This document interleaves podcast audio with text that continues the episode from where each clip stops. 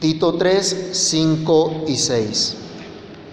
Nos salvó no por obras de justicia que nosotros hubiéramos hecho, sino por su misericordia, por el lavamiento de la regeneración y por la renovación en el Espíritu Santo, el cual derramó en nosotros abundantemente por Jesucristo nuestro Salvador.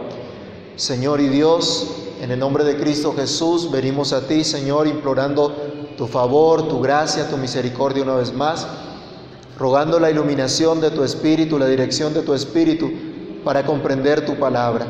Sin ti nada somos, sin ti nada podemos hacer.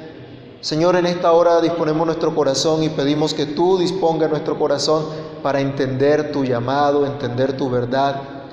Que la reflexión de tu palabra sea guiada, sea dirigida por tu Espíritu.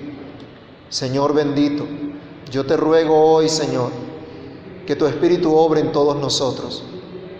Que tu Espíritu abra nuestros corazones y nos permita comprender tu verdad. Yo sé perfectamente, Señor, que si tu Espíritu no obra, en vano es cualquier cosa que hagamos o digamos. Espíritu Santo, por favor, ven sobre cada uno de nosotros, abre nuestro entendimiento, abre nuestros corazones, háblanos de Cristo, muéstranos a Cristo y permítenos gozarnos en la obra gloriosa de nuestro Salvador. Todo esto lo rogamos y damos gracias, Santo Dios, en el nombre del Señor Jesús. Amén. Pueden tomar asiento, hermanos. Esta es nuestra tercera reflexión en el pasaje que hemos titulado Dios nos salvó. Ya hemos visto que Dios nos salvó cuando todos estábamos perdidos, tanto el religioso como el no religioso, cuando todos estábamos lejos de Dios en toda clase de prácticas de pecado, pero ahora hemos sido hechos cercanos a Él. Dios nos salvó y vimos en la semana pasada, nos manifestó su bondad, su amor, su gracia, producto de su misericordia, no de nuestras obras, no de nuestras propias justicias. Nos corresponde ahora meditar cómo hizo Dios esta maravillosa obra, o más bien, cómo nos ha aplicado Dios esta gloriosa salvación. Dios nos salvó. Así diríamos nosotros en primer lugar, Dios nos salvó por su Espíritu Santo. Es lo que el apóstol Pablo está diciendo. Y yo le ruego que consideremos atentamente lo que es la obra del Espíritu de Dios. ¿En qué consiste esa obra del Espíritu Santo? Porque hermanos, antes de continuar, si nosotros no estamos expuestos realmente a la obra del Espíritu Santo en nuestras vidas, es vano que estemos aquí. No sirve de nada que estemos acá. Si el Espíritu de Dios no obra en tu corazón y en mi corazón, seguiremos siendo piedras. Seguiremos siendo corazones endurecidos. Por eso roguemos que Dios obre hoy, que obre nuestros corazones y el medio que Dios utilice es su palabra. Este pasaje de la carta del apóstol Pablo a Tito hace parte de la respuesta que ah, con algunos hemos estudiado de la pregunta 29 del Catecismo Menor de Westminster.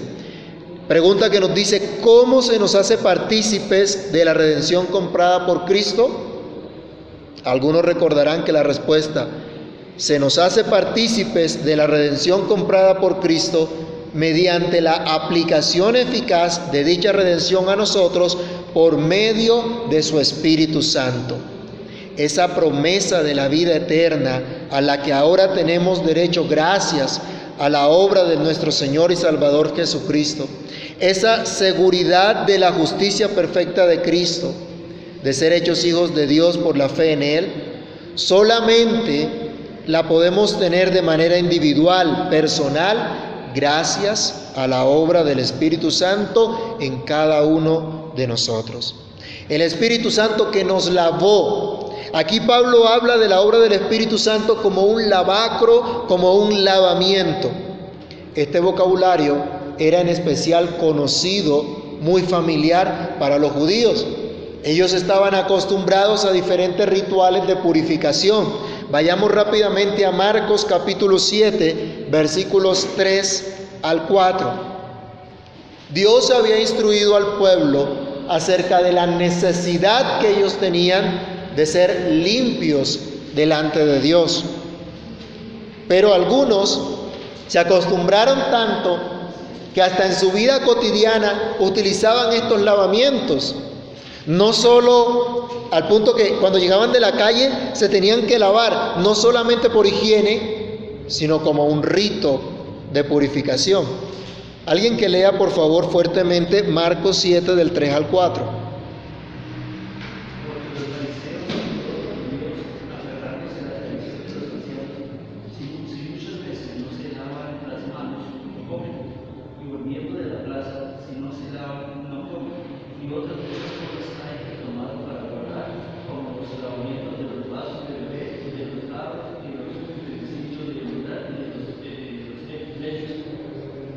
Todo lo lavaban, practicaban estos rituales constantemente, pero no entendían a lo que estos rituales apuntaban.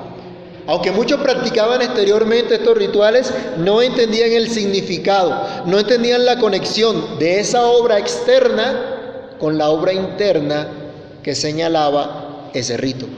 Pero acá en Tito 3.5 Pablo utiliza términos asociados a un ritual exterior que nosotros conocemos, el cual es el sacramento del bautismo, para describir la obra interior que, actúa, que efectúa el Espíritu Santo en el creyente de manera individual en cada uno de los miembros del pacto.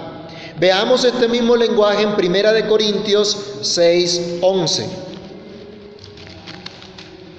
Primera Corintios capítulo 6, verso 11. ¿Cómo le escribe Pablo a los que hacían parte de una iglesia mayormente gentil que provenía del paganismo, que habían estado en cualquier cantidad de pecados, pero que fueron atraídos por la gracia de Dios, que fueron salvados, a quienes se les manifestó la gracia del Señor? ¿Cuál es la nueva condición de ellos? ¿Qué fue lo que hizo el Espíritu de Dios en ellos? Él les dice, 1 Corintios 6:11, y esto erais algunos, mas ya habéis sido qué? Lavados, ya habéis sido santificados, ya habéis sido justificados en el nombre del Señor Jesús. ¿Y por quién? Por el Espíritu de nuestro Dios. Utiliza el mismo lenguaje. Ustedes fueron lavados por el Espíritu Santo. Esa es la obra que hace el Espíritu Santo y esto está muy asociado con el rito externo del bautismo. Vayamos a Efesios capítulo 5, verso 26. ¿Qué fue lo que hizo Cristo con su iglesia? ¿Qué dice Efesios 5, 26?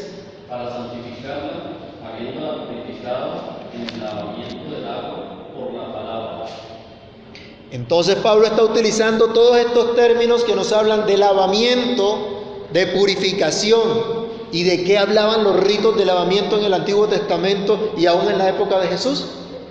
De lo mismo, de purificación, de restauración, de limpieza, porque había esa necesidad. Si bien es cierto y la Biblia nos enseña que somos lavados por la sangre de Cristo, derramada en la cruz del Calvario, como lo vemos también en Primera de Pedro 1:2. Este lavamiento interior es hecho en cada uno de nosotros por el Espíritu Santo. Es efectuado en cada uno de nosotros por el Espíritu Santo. Lo experimentamos gracias al Espíritu Santo, que nos lavó, como dice la Escritura, con lavamiento de regeneración. Volvamos a Tito capítulo 3, versículo 5. Entonces, está partiendo Pablo de que la salvación de Dios no fue por las obras nuestras, sino por la misericordia de Dios. ¿Y cuál fue el medio que utilizó el Señor para aplicarnos esa misericordia? Dice, por el lavamiento de la regeneración y por la renovación en el Espíritu Santo. Esta obra entonces del Espíritu de Dios, Pablo la menciona como lavamiento de regeneración y renovación. Un lavamiento en el cual somos regenerados, nacidos de nuevo y somos a la vez renovados, santificados.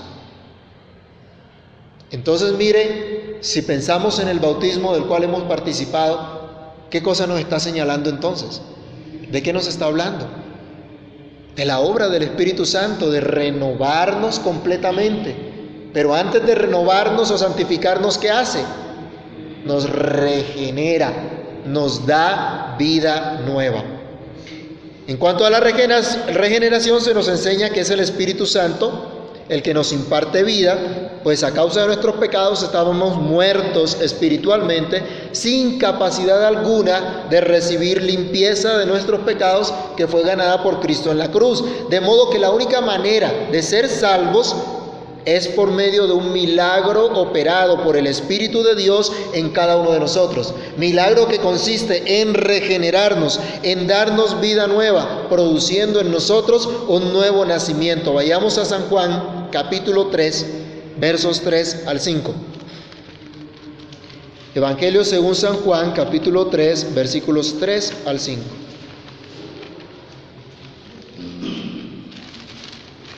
Jesús, hablando con Nicodemo, le enseña esta gran verdad que de pronto en el momento Nicodemo no entendió. Respondió Jesús y le dijo, de cierto, de cierto te digo, que el que no naciere de nuevo no puede ver el reino de Dios. Nicodemo le dijo, ¿cómo puede un hombre nacer siendo viejo? ¿Puede acaso entrar por segunda vez en el vientre de su madre y nacer? Respondió Jesús, de cierto, de cierto te digo, que el que no naciere de agua y del Espíritu no puede entrar en el reino de Dios. Nicodemo no podía nacer otra vez y meterse en el vientre de su madre.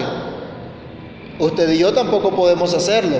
En otras palabras, nadie puede nacer de nuevo por su propia iniciativa.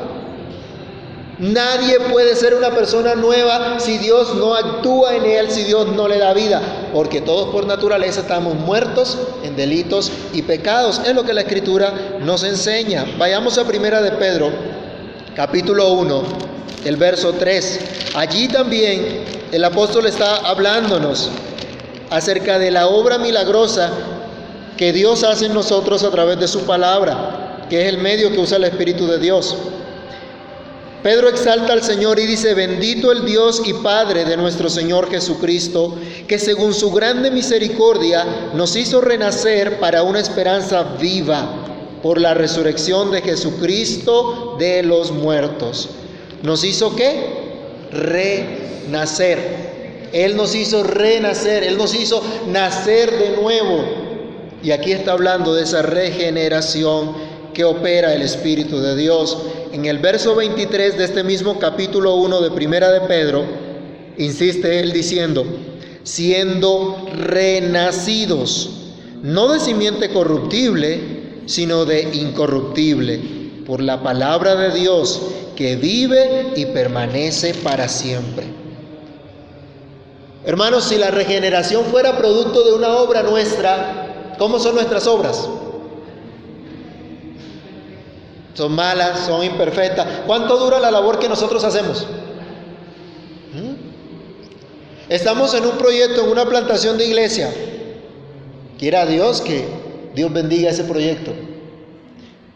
Se muere el pastor y siguen otros. ¿Y quién se acuerda después de ese pastor? Por más buena que haya sido esa obra, pasó. Es temporal, no va a durar, no va a permanecer. Lo único que permanece es lo que Dios hace. Si la regeneración fuera por nuestras obras, ya sabemos, somos temporales.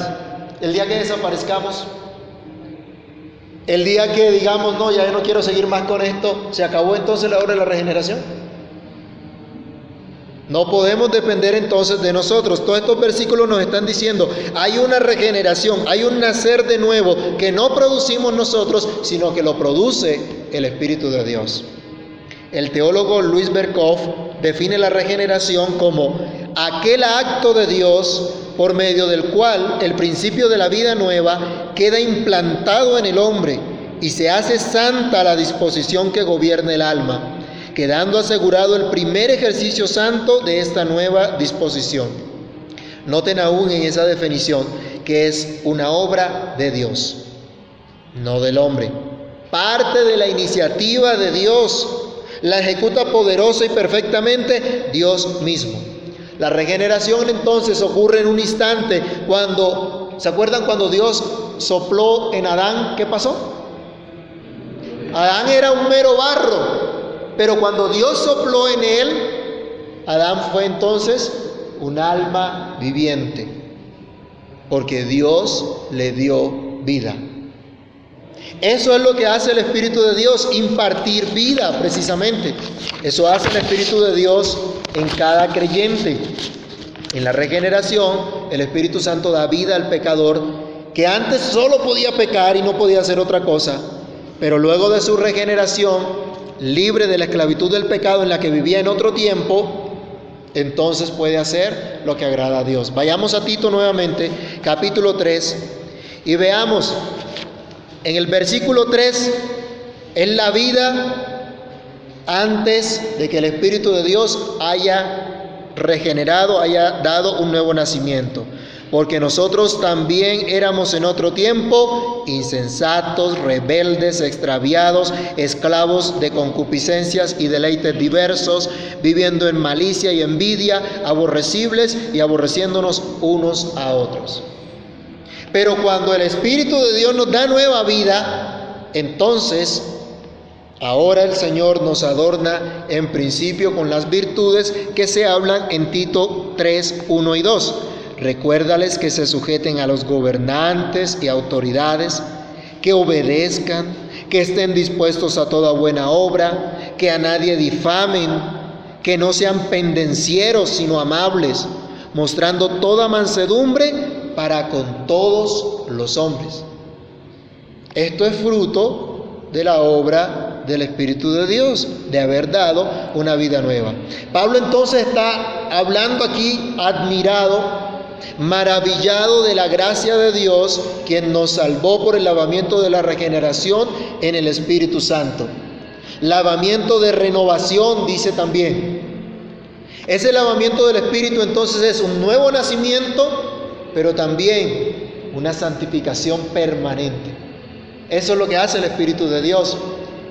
Otra vez, yendo a nuestro catecismo, la pregunta 35, algunos ya la han estudiado. ¿Qué es la santificación?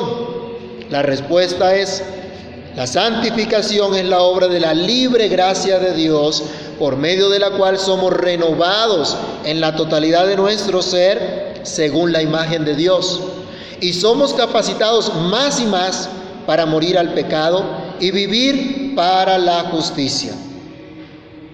Esto es lo que hace Dios. Esto es lo que produce entonces el Espíritu de Dios.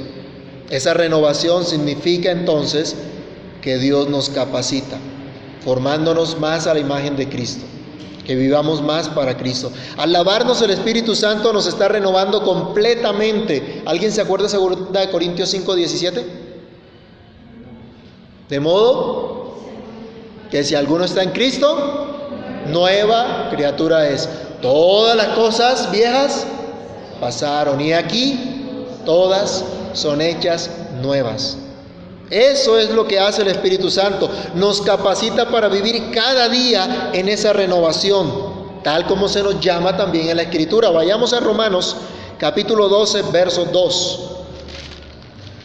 Romanos capítulo 12, el versículo 2.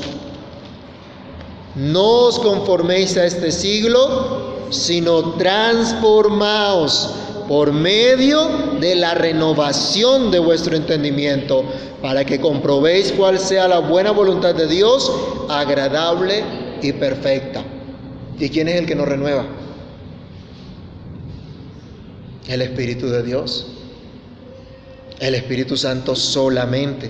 Efesios capítulo 4, del verso 23 al 24 también, nos hace un llamado a revestirnos de Cristo, que es el nuevo hombre. ¿Qué dice Efesios 4, 23 al 24?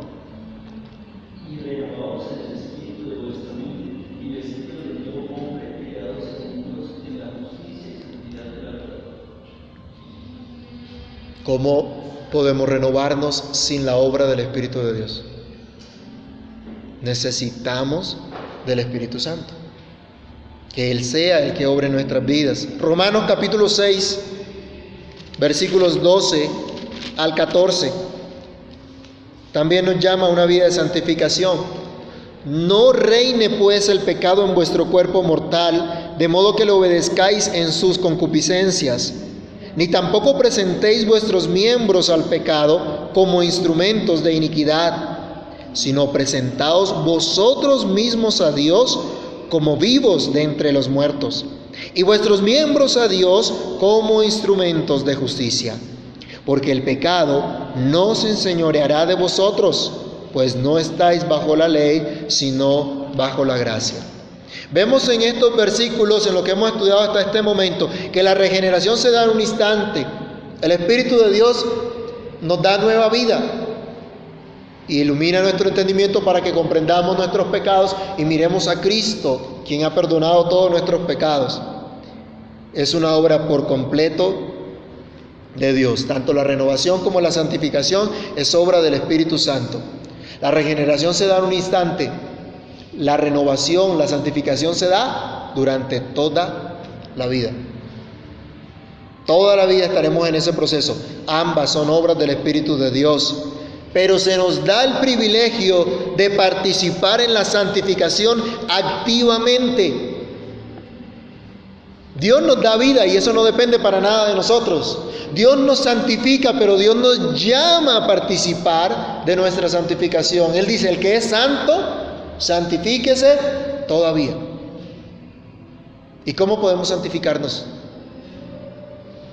Exponiéndonos, participando de los medios de gracia que Dios ha establecido para comunicarnos su gracia.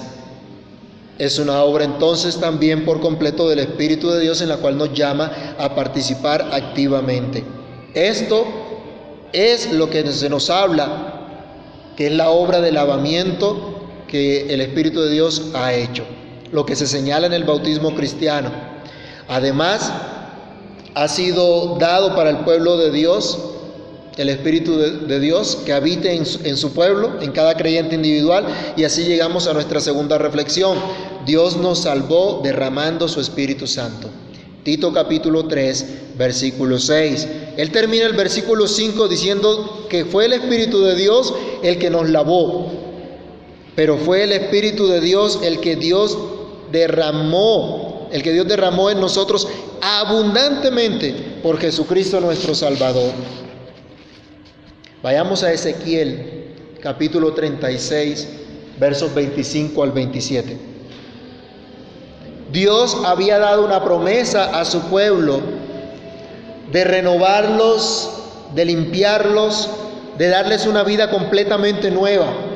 Y el texto de Ezequiel está en el contexto de la promesa de Dios de restauración al pueblo que había sido esparcido a causa de su desobediencia y Dios promete restaurarlos. Pero esta promesa se cumple en Cristo en realidad por su obra en la cual nos atrae hacia Él y en la obra del Espíritu de Dios en el creyente para que ande conforme a la verdad de Dios.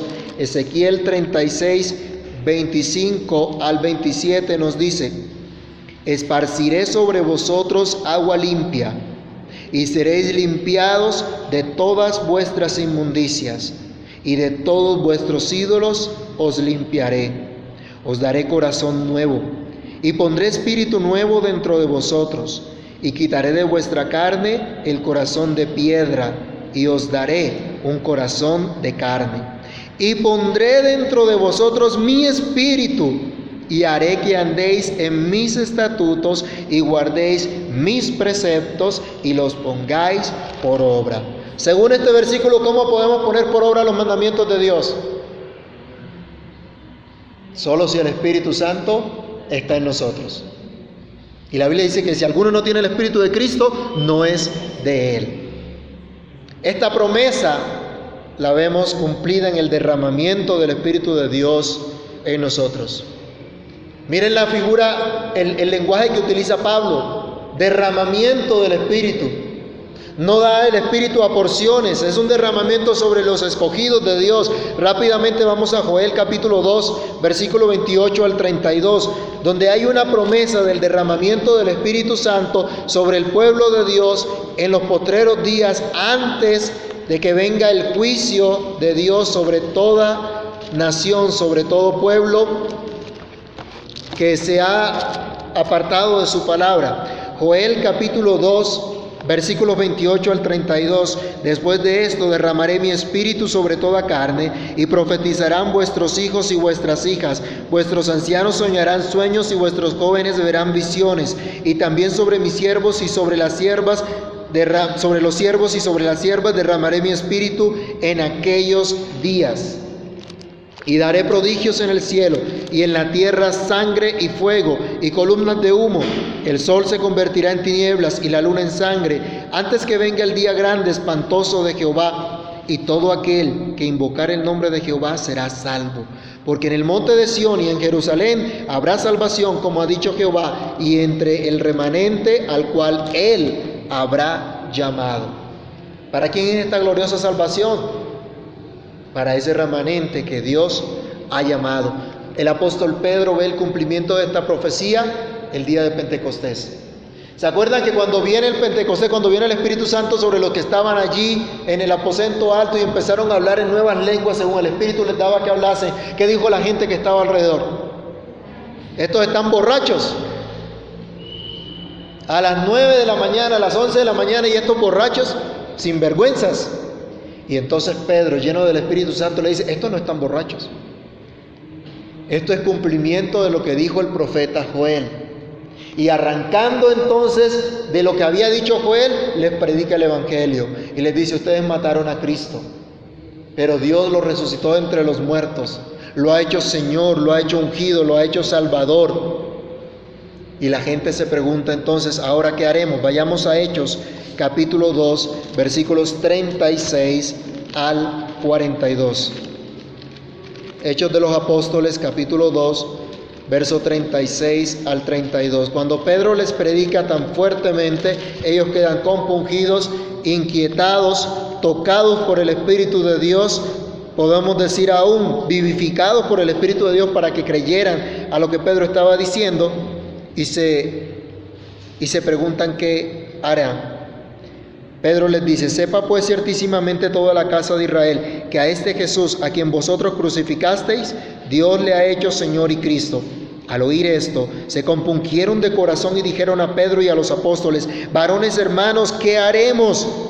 Pedro les dijo, arrepentíos y bautícese cada uno de vosotros en el nombre de Jesucristo para perdón de los pecados y recibiréis el don del Espíritu Santo, porque para vosotros es la promesa y para vuestros hijos y para los que están lejos, para cuantos el Señor nuestro Dios llamare. Y con otras muchas palabras testificaba y les exhortaba diciendo, sed salvos de esta perversa generación. Así que los que recibieron su palabra fueron bautizados. Y se añadieron aquel día como tres mil personas y perseveraban en la doctrina de los apóstoles, en la comunión unos con otros, en el partimiento del pan y en las oraciones. Este es el pueblo escogido de Dios sobre el cual fue derramado el Espíritu Santo para creer las promesas de Dios. Y Dios, dice acá el apóstol Pablo, Dios derramó su Espíritu Santo en nosotros abundantemente, no de manera escasa, no por medidas.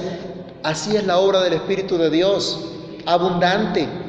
No es escasa, no es por medidas, no es por un solo momentico. Él nos santifica a diario, nos dirige a diario, intercede por nosotros con gemidos indecibles a diario, nos hace cada vez más a la imagen de Cristo nos capacita cada vez más para vivir como Cristo. Si el Espíritu Santo ha sido derramado abundantemente en tu vida, ¿puedes tú decir que no tienes nada que hacer en el reino de Dios? que no tienes ninguna capacidad para servir al Señor, que no hay dones que no puedas poner al servicio de la iglesia de Dios, que no puedes vivir una vida de gozo en la gracia de Dios que te ha sido aplicada por el Espíritu Santo? ¿O qué idea tenías tú acerca de la obra del Espíritu Santo?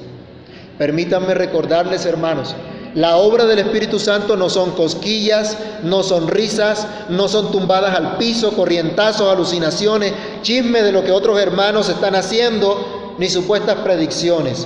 Lo que hace el Espíritu de Dios en el creyente, su obra verdadera y abundante consiste en dar vida al creyente y realizar su transformación diaria a la semejanza de Cristo, como vimos en Romanos 2. No se conformen a este siglo, sino transformados por medio de la renovación de vuestro entendimiento. Y todo esto, dice el apóstol Pablo, gracias a Cristo nuestro Salvador. Gracias a la obra perfecta de nuestro Salvador. Y aquí quiero enfatizar que el Espíritu de Dios nunca actúa en desacuerdo a la obra de Cristo. Nunca se mueve mostrando, diciendo, enseñando o hablando cualquier cosa que no sea la obra de Cristo. Vayamos a San Juan capítulo 16, versículo 14. ¿Cuál es el propósito del Espíritu de Dios? ¿Qué es lo que busca el Espíritu de Dios? Juan 16, 14.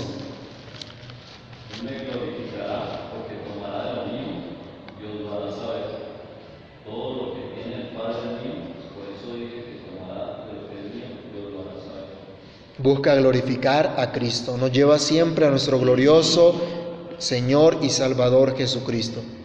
Así que si alguno dice tener el Espíritu de Dios pero no conoce a Cristo, está mintiendo. Si alguno dice haber sido renovado, nacido de nuevo, pero no ha confiado en la obra de la cruz para su salvación y para su completa santificación a diario, en realidad no ha experimentado ese derramamiento del Espíritu Santo.